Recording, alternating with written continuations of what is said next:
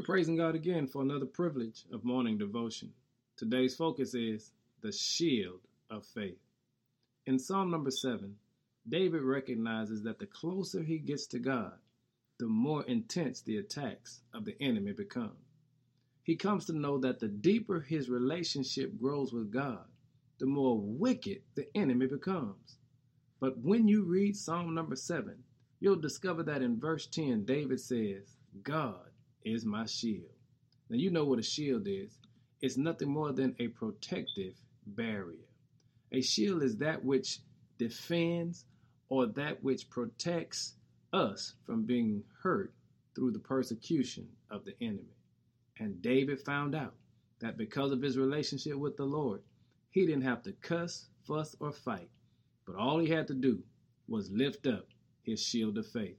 And family, question for us today is Are we able to lift up the shield of faith and trust that our relationship with God will defend us from the attacks of the enemies? That's the challenge for today. Get so close to God that you can depend on Him by simply lifting up the shield of faith. Because when you lift up the shield of faith, you're simply saying, Lord, I'm depending on you. Now, today, make sure you depend on God, and you do that by lifting up your shield of faith. David said in verse 10, God is my shield. Be blessed today because you're shielded by your faith. In Jesus' name, amen.